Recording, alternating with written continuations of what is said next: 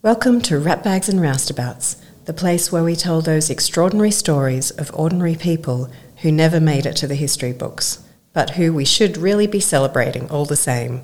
I'm your host, Marion Langford.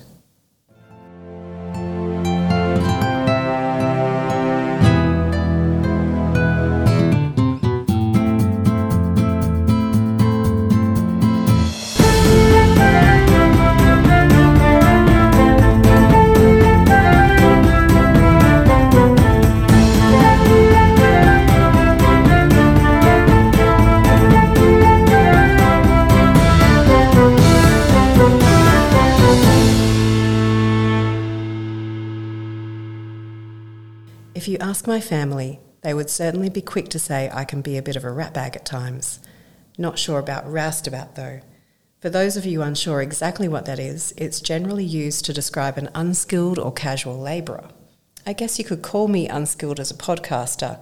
This is my first foray into the world of podcasting, and I thank you so much for joining me for the ride. I do, however, come from a long line of both roustabouts and ratbags.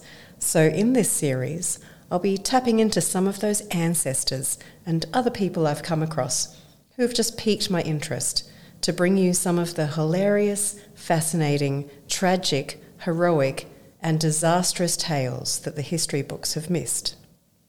Just to tell you a little bit about myself, I've been a journalist for more than 20 years, but I've always had quite the soft spot for history.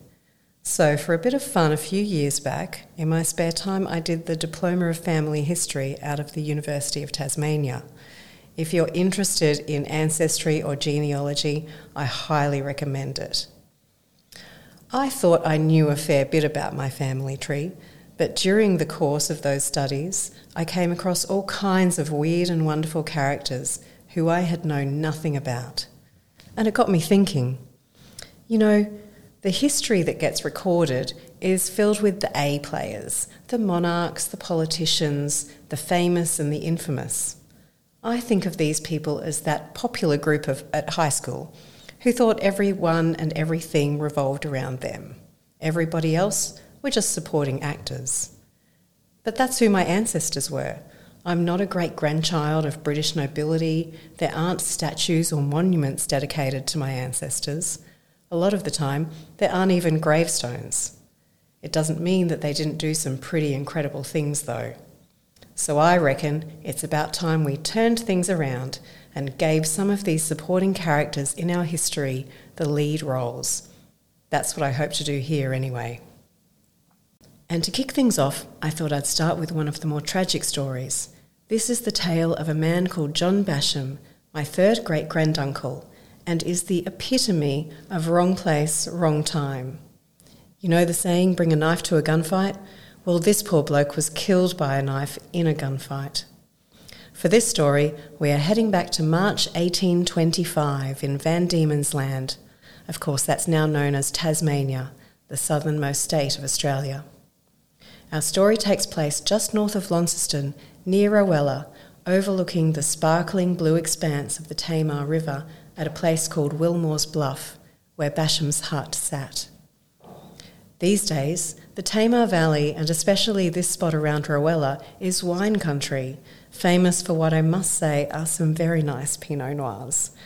But back then, the landscape was dominated not by grapevines, but by sheep and blackwood trees. There are bushrangers, bayonets, and blood to come, but first we need to go back and see how John Basham, just 21 years old when he died, came to be in Van Diemen's Land in the first place.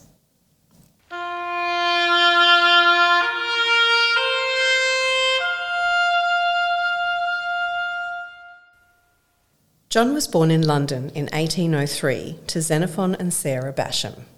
Xenophon was a butcher by trade, and he and Sarah ended up with five children, four born in England, and one surprise son who was born in Launceston in 1818 when Sarah was an impressive 49 years old. But before then, in 1811, things took a turn for the worse when Xenophon was found with a forged five pound banknote. Now, a bit of background here. The Napoleonic Wars at the beginning of the 19th century left the Bank of England short of gold. So, for the first time, banknotes were created for low denominations. One pound and two pound notes were first issued in 1797.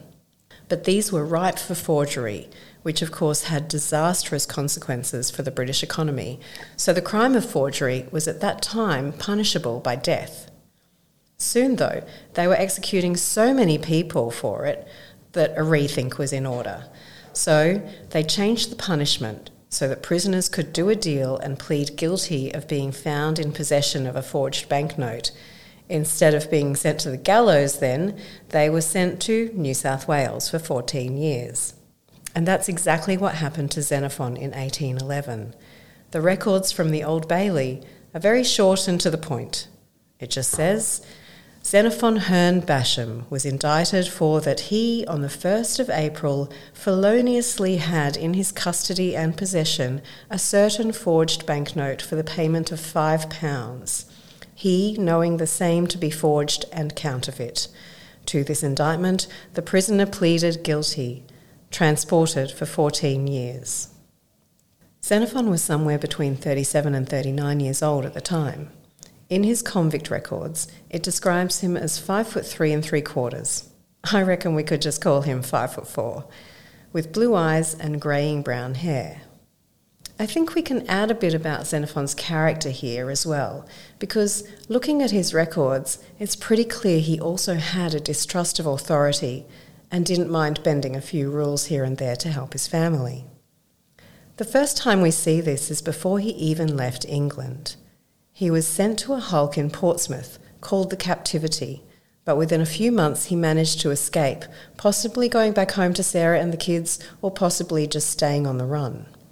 Now, this doesn't mean he was some master escape artist.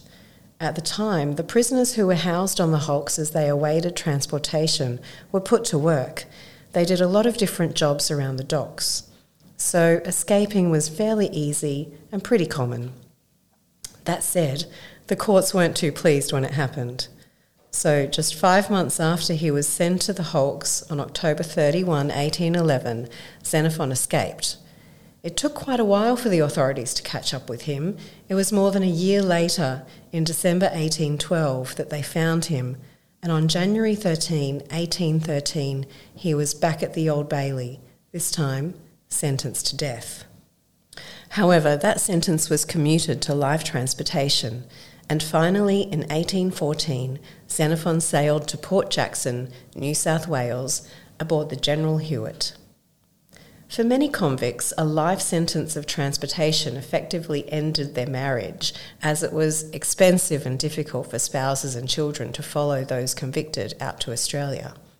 But Sarah and the kids managed to get passage in 1816 on the Lord Melville, a ship that was transporting female convicts out to Port Jackson.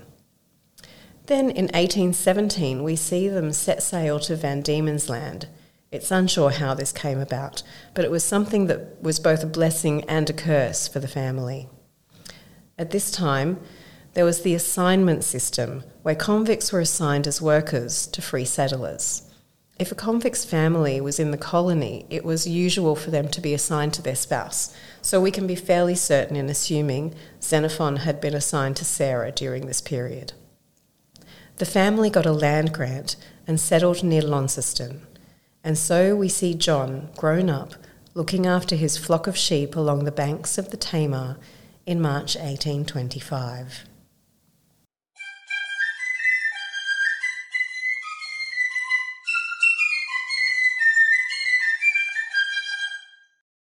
This was a pretty wild era for Van Diemen's Land. The British had only established Launceston less than 20 years earlier, in 1806, and Hobart was only two years older, having been established in 1804. Convicts were treated particularly badly in those early years, and many of them preferred to take their chances in the bush than in the chain gang, so quite a few absconded, turning to life as a bushranger.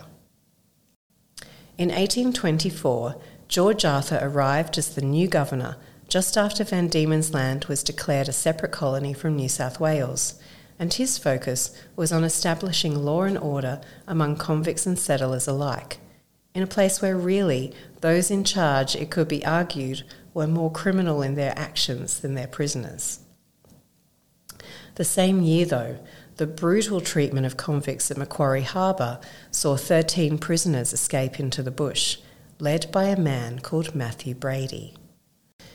And really, for two years until his eventual arrest and execution, we have this personal war between Governor Arthur and Brady, which inadvertently caught poor John Basham up in the crossfire.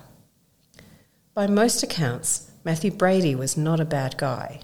He saw injustice and hypocrisy in the authority figures who governed the island and refused to live under their rule anymore.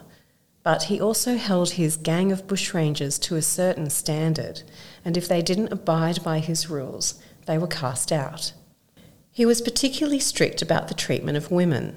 At a time when women in the colony were routinely raped and assaulted without much regard, he wouldn't tolerate the ill treatment of women by any of his fellow outlaws. An example of this can be seen with his long standing hatred of another bushranger, Thomas Jeffries. Jeffries was colloquially known as the monster. He was a murderer, a cannibal, and a serial rapist. Jeffries was originally in Brady's gang, but Brady cast him out over his fondness for assaulting women.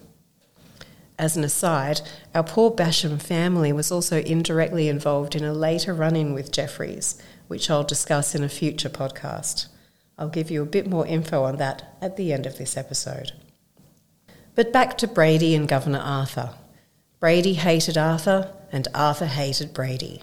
The reward Arthur set for Brady's capture increased rapidly through this time, jumping from £10 to 50 after this disaster at Basham's hut. What's also interesting is that Governor Arthur added an extra incentive into the reward. Anyone giving information that would lead to Brady's capture would also receive their ticket of leave, essentially becoming a free man, which was a very tempting offer for a convict at that time. But I love how Brady answered this. He put up his own wanted poster for George Arthur with the wording, it has caused Matthew Brady much concern that such a person known as Sir George Arthur is at large. Twenty gallons of rum will be given to any person that will deliver his person unto me. And the general population loved Brady. His nickname was nothing like the monster Jeffries. Brady was known as the gentleman Brady. When he was finally captured, people sent him fruit and flowers to his prison cell. However, all of this doesn't mean Brady wasn't committing crimes. He was an outlaw who got food and weapons and other provisions by robbing the free settlers. So, sometime in late March, we have John Basham and his stockman, Joseph Hindes, a former convict who had only been a free man for a month, on the Basham farm looking after the sheep. They look up and see Brady and another bushranger, James McCabe, coming towards them armed to the hilt.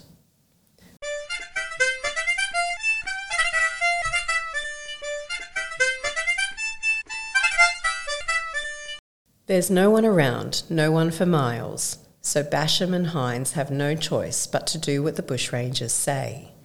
They hold them captive in Basham's hut for three days. Now, none of the reports mentioned this next detail, but I came across it in my research, Brady and McCabe had another man with them. Convict Robert Pete was being kept prisoner by the pair and was also in that hut along with Basham and Hindes. And he gave some unique detail about what transpired at Basham's hut in his statement afterwards. He said, They got there on the Monday at sundown, forced their way inside, telling their prisoners they would remain there until they saw the government boat, the Fame. They made Basham and his stockmen prepare a dinner of mutton and tea for them before they slept, the bushrangers on the floor with their feet against the door, the others in the bed. They remained at the hut all through Tuesday and Wednesday. During that time, Brady and McCabe took Basham's pistol and helped themselves to various other provisions. Meanwhile, the three men, being held against their will, couldn't do anything but either wait the bushrangers out and hoped they would leave soon, or hope for an opportunity to escape. Obviously, of the three, Basham was the only one who hadn't been a convict. It's hard to know just how scared he would have been. We don't know what sort of man he was or what his experiences were up to this point. He was a free man who had come to Van Diemen's Land as a child, but his father was a convict. His brother in law was also a convict, and Xenophon hadn't been a model prisoner. As well as escaping from the hulk in England, in his time as a convict, he had been given a hundred lashes for assault. He'd had to forfeit his ticket of leave for harbouring and encouraging bushranging in 1822. And the year after John's death, he was in trouble again, this time with his son in law, Jonathan Ives, for allegedly stealing a steer. The pair were acquitted for want of proof, and I reckon Xenophon's butchering skills came in handy there to carve up the evidence and distribute it around the neighbourhood. That said, we have John who has never been in trouble with the law, who is a farmer and a free man, plus he's still very young. I think we can assume that he and Joseph and Robert were indeed being held under duress by Brady and McCabe for those days in the hut. But remember, George Arthur was desperate to capture Gentleman Brady, and he had all of the island's soldiers at his command.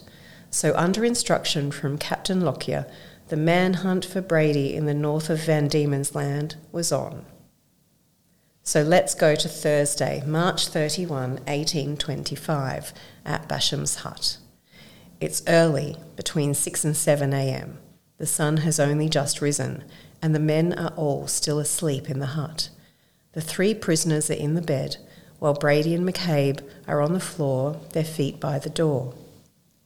Suddenly, they're woken by a knock it's a group of three soldiers. According to an account in the Hobart Town Gazette, through the door they inquired if there were any bushrangers within.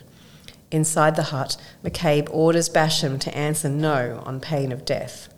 Joseph Hindes gave his own account of this. He said, Between six and seven o'clock on Thursday morning, before any of us were up, someone knocked at the door and said, Is anyone here? Basham said, Who is there? One of the armed men said to him, Hold your noise, or I will blow your brains out, and put a pistol to his head. But Hindes quickly realizes the bushrangers are now occupied with readying their weapons. He uses the opportunity. He jumps up, crying out, For God's sake, let me out. Pete also begins shouting, I'm a pressed man. Brady and McCabe have their guns pointed at the door, but somehow Hindes manages to get past them and fling the door open. And that's when it all kicks off. As Hindes runs out through the door, the first shot is fired into the hut by one of the soldiers. He's shouting to the soldiers, Don't shoot me, I'm a stockkeeper. Meanwhile, Brady and McCabe begin shooting back. The bushrangers have two double barreled guns, two single barreled pistols, a musket, plus Basham's pistol between them, and they manage to wound one of the soldiers. So now we have a full on gunfight. The stockman is clear of danger, but Basham and Pete are still inside the hut, caught fair and square in the middle of it all. The two men have a couple of choices. They can try to hide inside the hut, but that's where a lot of the soldiers' bullets are whizzing. Or they can follow Joseph's example and do the same, running out and shouting their innocence. And that's what they do. They run out of the hut completely unarmed. Pete gets clear without a problem. He looks back. Basham is shouting to the soldiers, Don't shoot me. My name is Basham. But the bushrangers are shooting. The soldiers are shooting. One of them is wounded. A man is running out of the hut towards them. And so one of the soldiers, who Robert Pete later named as John Butts, runs him through with his bayonet, through the chest just below his heart. Time stops. The quote from Pete's account here is tragic in its understatement. He says, Basham and I got out of the hut. As soon as I got out of the hut, I saw three soldiers. One of them, named John Butts, ran after John Basham and wounded him with his bayonet. Another soldier named Samuel Brooks cried out, That is John Basham. Butts said, Oh dear, I am sorry. Pete and Hindes carry the wounded Basham to the stockyard, about 20 metres away. Meanwhile, the gunfight is still in progress. The soldiers should have had the advantage. Instead, it's just one problem after another. On top of having just stabbed one of the hostages, their weapons begin misfiring. One of them then smashes in the window so they can shoot through it, but their gun jams. Another tries to shoot twice through the door, but their musket misfires as well. So the soldiers take cover behind a tree about five metres away while they frantically try to fix their weapons. McCabe comes out of the hut firing. Butts manages to fire back, but when it comes to the actual bushranger, he misses his mark. Then Brady comes out, and despite their proximity and weaponry, the soldiers don't as much as graze the outlaws, who make their escape, disappearing into the bush. They don't pursue the bushrangers and instead turn their attention to the wounded Basham. He's still alive at this point but is losing blood. The quickest way to travel is on the river, so they get Basham to his boat, lift him on, and sail him to Georgetown. But it's all in vain. Basham is mortally wounded, and he dies in all likelihood in the boat on the sparkling Tamar River.